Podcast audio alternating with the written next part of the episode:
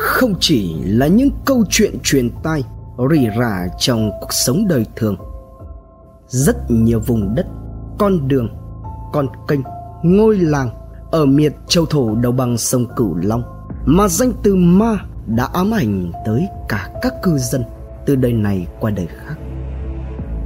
Bóng tối của những câu chuyện kỳ dị này thậm chí còn được lưu lại ghi trong sử sách bằng cách biến chúng thành tên đường tên đất tên sông một trong số đó có lẽ phải kể tới con đường nổi tiếng ở thành phố Mỹ Tho, tỉnh Tiền Giang với nhiều câu chuyện lạ lùng xoay quanh. Nhưng sự thật có phải như vậy không? Hãy cùng Độc Thám TV đi sâu vào tìm hiểu về sự thật này. Một con đường Đường Thái Xanh Hạnh, thành phố Mỹ Tho, tỉnh Tiền Giang là một trong những con đường chính của thành phố, cũng là ranh giới hành chính giữa phường 8 và phường 9. Vinh dự được đặt tên theo tên của người chiến sĩ cộng sản kiên trung của đất Tiền Giang đã hy sinh trong kháng chiến. Đây còn là nơi tọa lạc trường cao đẳng y tế Tiền Giang tại số 83 Thái Sành Hạnh, phường 9, thành phố Mỹ Tho, tỉnh Tiền Giang. Thế nhưng, trong ký ức của nhiều người nơi này vẫn cứ là một con đường đáng sợ. Những câu chuyện về hồn oan không thủ không toàn thây thường xuyên được người dân nơi đây truyền miệng lại khiến cho ai từng nghe qua cũng phải sởn gai ốc nổi da gà. Thậm chí trong một thời gian dài nhiều người dân nơi đây còn không dám đi ngang qua con đường này bởi họ nghe kể về những lời khóc than văng vẳng của ai đó tới nghe lạnh người. Có lẽ ngày nay ít người biết tới. Ngoài cái tên thái xanh hạnh con đường này trong quá khứ còn từng mang tới hai cái tên, lần lượt theo dòng lịch sử trở ngược là ngã ba sở rắc và lộ ma. Miếng cây gạo những mẩu chuyện ly kỳ, cổ quái về ma ở con đường này đã trở thành những giai thoại khiến cho nhiều người phải kinh hồn bạc vía. Và vì tin vào chuyện tâm linh, lại thêm phần sợ hãi, yếu bóng vía thân hồn nát thần tính, nên cũng nhiều người khi có việc đi qua khu này toàn chọn giữa thành thiền bạch nhật mà đi. Buổi tối, không có đủ can đảm một mình ngang qua. Như để minh chứng anh Nguyễn Văn Minh 46 tuổi, ngụ thành phố Mỹ Tho cho biết, Ông bà tôi còn kể lại, Mỗi khi đi ngang qua đoạn đường này, Ai cũng khiếp vía. Khi nghe như có tiếng ai đó than khóc nức nở. Tưởng đâu có người gặp nạn, Mọi người mới len lỏi đi tìm trong các bụi rậm. Thế nhưng, Tìm mãi tìm mãi Mà vẫn không thấy Cái người phát ra tiếng khóc héo hắt ấy. Nên mọi người mới sực tỉnh, nghĩ đó là tiếng khóc oan cứ như thế, dù là giữa ban ngày thì cũng ít ai dám lui tới con đường đó. Theo người dân kể lại, họ thường nhìn thấy những con không đầu mặc đồ trắng toát thường ngồi vắt vẻo trên gốc gạo.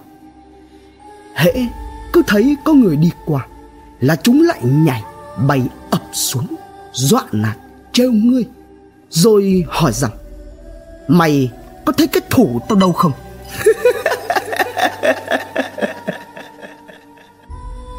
Còn người nào yếu bóng vía? Thậm chí, những con này còn chỉ cho họ thấy cái phần còn thiếu của mình bè bét, đầm đi khổ nỗi, lại có tin được ai mà gặp phải cái cảnh như vậy y như rằng, về là bị ám ảnh đến mức phát điên, phát rồ, hóa tâm thần. Cứ ngẩn ngẩn ngơ ngơ, suốt cả ngày.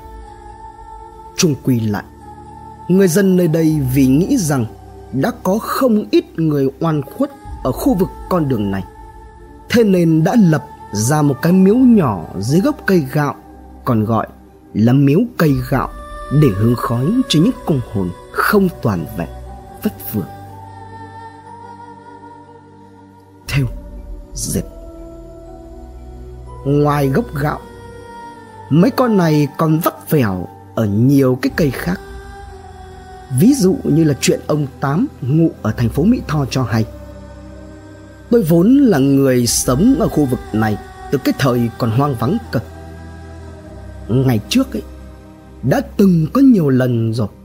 Trẻ con bọn tôi cùng nhau đi bắt cá, hái củi ở gần đường này đã vô cùng hoảng khi thấy như có bóng người lủng lẳng ở phía trên cây me trên đầu. Hãi hùng quá, tôi và chúng bạn cứ thế mà bỏ hết cả củi bỏ cả cá, chỉ lo chạy thục mạng khóc thét. Hồi đó, khu vực này vắng vẻ, hoang vu, nên là người ta lại càng sợ hãi hơn. Chưa dừng lại ở đó, liên tục là khối câu chuyện nhỏ nhặt cứ thế mà sinh ra từ cái nơi này. Chẳng hạn như là chuyện, cô nữ sinh trường y ngồi đợi xe buýt giữa buổi ban trưa, thế nhưng lại luôn cảm thấy lạnh người vì cảm giác có ai đó bên cạnh.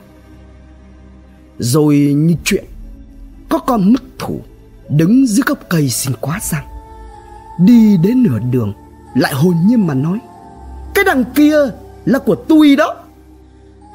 Cho tới chuyện anh chàng bán hủ tiếu, gõ lóc cóc, leng keng mời khách. Ấy thế nhưng, tiếng của anh gõ lại nghe như tiếng mõ gõ. Thế là bị luồn cái con cụt nhập, ám đến mức phải bỏ nghề, rồi bỏ xứ đi xa. Tất cả đều góp phần tạo thêm những điều huyền bí cho con đường ám ảnh kinh hoàng này. Người ta cũng đồn kháo nhau rằng, mỗi khi đi ngang qua miếu cây gạo, mọi người đều phải đi đứng, ăn nói nhỏ nhẹ và cúi đầu vái lạy. Trước đây, đã từng có một số người tỉnh khắc tới, vì không tôn trọng, không tin, mà thành ra chê cười, nhạo báng miếu cây gạo. Sau đó, được mấy ngày những người này đều bị dương loạn trí, buộc phải nhờ tới cánh các sư thầy sửa soạn lễ lên, cúng bái, xin người ở dưới tha cho người trần, từ đó mới khỏi được căn bệnh kỳ quái ấy. Thành định tường. Người miền tây gọi đường đi là lộ. Thế nên hai tỉnh lộ ma, nôm na có nghĩa là con đường đầy rẫy mặc quỷ sự thật đằng sau và nguyên nhân sâu xa của những lời đồn đại thêu dệt rồi sự ra đời của những mẩu chuyện kỳ quái chẳng biết có thật không hay chỉ là thần hồn nát thần tính đến từ việc con đường này từng là pháp trường chuyên xử trảm bêu những kẻ phạm tội của triều đình nhà Nguyễn. Điều đáng nói, không chỉ có bọn trộm cướp tội phạm, mà con đường này còn bêu của nhiều người dân anh hùng đã từng đứng lên phản đối chính sách hà khắc của vô quan thời bấy giờ. Có lẽ vì thế, mà dù không biết có thật hay không, nhưng đến nay vẫn khiến nhiều người phải lạnh sống lưng. Lần theo dấu tích lịch sử thì vào khoảng năm 1792 đến năm Gia Long thứ bảy, tức năm 1808 chúa Nguyễn Ánh sau là vua Gia Long khi ấy đã cho xây thành trấn định rồi sau đổi tên thành thành định tường với mục đích là ngăn quân bạo nghịch giữ yên dân nằm ở địa phận thôn Mỹ Chánh, Mỹ Tho ngày nay. Theo sách Gia định thành thống chí của Trịnh Hoài Đức thì thành trấn định được đắp bằng đất có dạng hình vuông rộng hơn 2.000 mét, chu vi 998 tầng, mở hai cửa trái và phải làm cầu treo bắc ngang vào thành.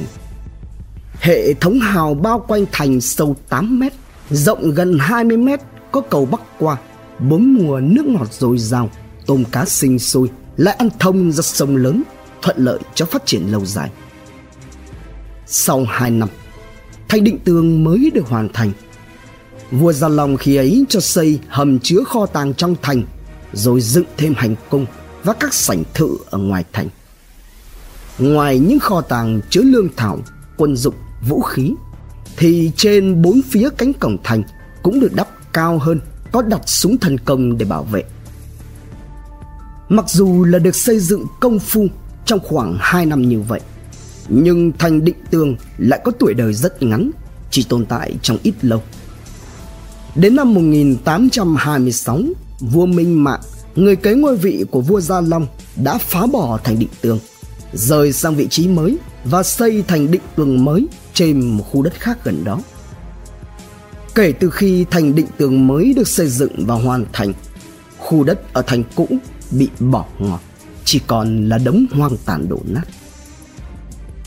Năm 1836, Triều Nguyễn cho lập địa bạ đo đạc khu thành định tường cũ được hơn 40 mẫu đem rao bán. Nhưng không hiểu sao, tuyệt nhiên lại chẳng có bất kỳ ai mua hay là tìm tới hỏi. Thấy đất cằn không lợi lập, triều đình lúc bấy giờ mới giao lại cho quan lại sở tại quản lý. Từ đó, quan tỉnh định tường lập bảng cho thuê vì không dám bán đất của triều đình. Nhưng cũng như trước, không một ai tới thuê mướn. Pháp trường Sau này, khi triều đình nhà Nguyễn thoái trào, ngày càng bất ổn khiến cho các cuộc bạo loạn, cướp bóc, loạn đảng, đạo tặc nổi lên ở khắp nơi. Vì thế mà hàng loạt án tử tại tỉnh Định Tương đã được triều đình phê chuẩn. Chính thức từ đây, các quan lại địa phương thấy khu đất bỏ hoang của thành Định tường cũng hầu như là không có giá trị. Xem xét lại, các quan thấy cả khu đất rộng tới hàng ngàn mét bị bỏ hoang, cỏ cây mọc rậm rạp mà lại nằm không quá xa khu dân cư. Thế là họ trưng dụng luôn đưa vào sử dụng với mục đích là pháp trường là nơi hành quyết những tử tội một cách công khai để thị uy nghĩa là phạm nhân bị dắt ra pháp trường chống trải và thường có rất đông dân chúng đến xem điều này đã khiến cho nơi đây trở thành một trong những chốn đáng sợ nhất mà người dân quanh vùng sợ hãi mỗi khi nhắc tới tương truyền, cứ mỗi độ lập thu là người dân lại bàng hoàng hãi hùng bởi vì tội phạm tử hình theo quy định sẽ bị đem đi thi hành án vào mùa thu. Trong bộ hình có ghi rõ nếu kẻ nào phạm tội quá nặng thì đem thi hành ngay, không phải đợi đến kỳ xét án. Còn các tội khác đều đợi đến hạn mùa thu mới đem đi thi hành án. Thế là hàng năm, cứ đến tháng riêng, tháng 6 đều phải đình hoãn lại việc hành hình cũng theo bộ hình có ghi thì ở trong kinh và ngoài các tỉnh những tù nặng phải đem xử ngay đều phải giam chặt lại đến đầu tháng 2 và tháng 7 sau ngày lập thu mới được tiến hành. Nếu như trong tháng 5 giao với tiết tháng 6 và ngày lập thu vào trong tháng 6 thì cũng đình hoãn. Tại nơi pháp trường thảm khốc đó, các án được thi hành của triều Nguyễn không chỉ có án trảm quyết, nghĩa là chém, còn có án giảo, nghĩa là treo lên hay là án câu thủ tức là chém rồi đem đi bêu ở chốn đông người ngoài ra thì còn có những loại hình khác thuộc vào hàng bậc nhất trong lịch sử chế độ phong kiến, như là án lăng trì, nghĩa là tung xỏ từng miếng đến khi đi, hay là án lục thi, nghĩa là đem băm nhuyễn mới thôi. Thậm chí, theo các vị cao tuổi tại mỹ tho kể lại, có khi triều đình còn đem phạm ra trảm quyết tập thể, loang đỏ thẫm cả một vùng lớn. Khiếp đảm khi nhìn từ xa hãy còn trông thấy. Thế nên khu pháp trường ấy không những là hoang vu khi không có án thi hành, mà vào thường ngày, khí âm nồng nặc, hoang lạnh đến rùng rợn. Không một ai biết hay tài liệu nào cho thấy khu pháp trường này đã chứng kiến bao nhiêu án được thi hành, bao nhiêu người bị hành quyết. Thế nhưng, chắc chắn, những hình ảnh đó còn im đậm trong tâm trí của người dân, truyền miệng truyền tai lại cho nhau. Và rồi chính con đường đất dẫn ra nơi đó mà dần dần cũng chẳng ai biết là tại sao. Tất cả mọi người đều gọi nó là con lộ mặt sau này, tới thời vua tự đức, con đường này đã thôi không còn là nơi như xưa nữa. Một thời gian sau đó, khi pháp đưa quân bằng nhiều hướng tấn công và chiếm giữ được thành định tường thì khu đất này dần bị bỏ hoang và được dùng làm bãi rác cho người dân. Cũng từ đó trở đi, cuối con đường này có được người ta gọi là ngã ba sở rác. Chẳng có còn gì. Ngày nay, cả hai cái tên đó đều không còn xuất hiện nữa mà thay bằng đường thái xanh hạnh. Dọc đường, cây cối um tùm xanh mát sinh viên trường y áo trắng phau đến lớp, xe cộ thì lại qua tấp nập, khiến cho người ta dễ dàng liên tưởng đến những điều lãng mạn hơn là câu chuyện đồn đại kỳ quái hay những ký ức tang buồn mà nó lặng lẽ chứng kiến suốt chiều dài lịch sử. Còn về chuyện có thực là có con gì ở đây hay không thì theo những người cao tuổi nhất, sống lâu đời nhất là chẳng có con gì cả ông Nguyễn Văn Hợi, sinh năm 1932 ngụ tại phường 8 thành phố Mỹ Tho cho hay. Năm 1949 tôi về đây sinh sống thì xung quanh con đường rất hoang vắng. Lúc bấy giờ, tìm lấy một người hàng xóm ở đây quả là hiếm hoi, cây cỏ rậm rạp, mọc còn nhiều hơn người. Theo đó thì đường xá bị cây cối che phủ khiến nhiều người dân gặp phải khó khăn khi đi lại cuộc sống của người dân ở đây lúc bấy giờ là vô cùng khó khăn. Mọi người tồn tại bằng nghề bắt cá dưới vũng sâu và hái rau dại làm thức ăn. Trong thời gian đầu, khi gia đình tôi về đây thì mới chỉ có hai, ba hộ sống lác đác ở hai ven đường. Mãi đến năm 1960 trở đi, dân cư ở khu vực này mới tăng lên dần. Mọi người tập trung khai hoang, lập địa để kiếm kế sinh nhai bà Nguyễn Phương An 42 tuổi, ngụ phường 9 đường Thái Sành Hạnh, thành phố Mỹ Tho. Khi được hỏi, thì chỉ cười và cho biết, hù, thì hù vậy thôi, chứ tôi ở đây mấy chục năm rồi, có thấy mặc có gì đâu. Lâu lâu tụ ba tụ bảy, kể lại cái chuyện phát trường sử trạm rồi cha dư tử hậu, sẵn kể chuyện mang cho vui. Người hù một câu, hạp một ý rồi thành những chuyện giận gáy ấy chứ. Ấy cũng là chỉ để cho vui thôi. Thời đại này, có ai còn tin vào mấy cái chuyện vớ vẩn gì nữa đâu. Hai ông Châu Văn Ngay, sinh năm 1937 ngụ phường 8 thành phố Mỹ Tho, cũng nhớ lại mà kể rằng, khu vực xung quanh con đường này trước kia là nơi cuối cùng tự do dành cho những người nghèo những gia đình có hoàn cảnh khó khăn, không có tiền mua đất chôn cất người thân trong nghĩa trang, nên mang tới để an táng. Theo thời gian, những ngôi này trở thành không tên đã được chính quyền địa phương di rời đi nơi khác để tạo điều kiện cho việc xây dựng cơ sở hạ tầng sau này. Riêng đường này trước kia thì chỉ dành cho xe ngựa đi, chứ ít khi nào có phương tiện khác đi vào đây. Theo như ông bà nói lại Khu vực này trước kia là nơi hoạt động của lực lượng Việt Minh. Trong khi đó, thì đây lại là nơi mà người dân hay lui tới bắt cá hái củi.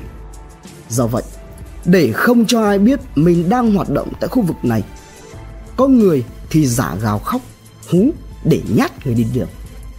Sợ hãi bởi vì mấy tiếng khóc, mấy tiếng gào hú ấy, nên đã có không ít người dân cho rằng khu vực này có nhiều cái con gì đó nên không dám bé mảng hay là quay lại nữa.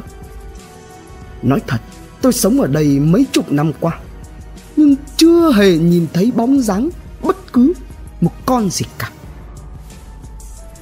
Ngày nay, nơi đây đã trở nên khá sầm uất với nhiều cơ quan, đơn vị doanh nghiệp góp mặt. Cái tên khi xưa tuy không còn nữa, nhưng với người dân mỹ tho, danh sưng về một con đường ẩn chứa những huyền tích ly kỳ của quá khứ thì đâu đó vẫn còn len lỏi lưu truyền lại từ thời xa xưa. Trân trọng cảm ơn quý vị khán thính giả đã theo dõi, subscribe, ấn chuông đăng ký để cập nhật những video mới nhất. Like, share, chia sẻ tới nhiều người hơn. Comment những suy nghĩ, ý kiến, bình luận của bạn hay những gợi ý, đóng góp để chúng tôi được hoàn thiện hơn. Độc Thám TV hai ngày một số vào lúc 21 giờ. Nguồn tham khảo và tổng hợp, An ninh thế giới giữa và cuối tháng online, Công lý và xã hội, Đời sống và pháp luật, Báo An Giang Online Cùng nhiều nguồn khác từ Internet. Độc Thám TV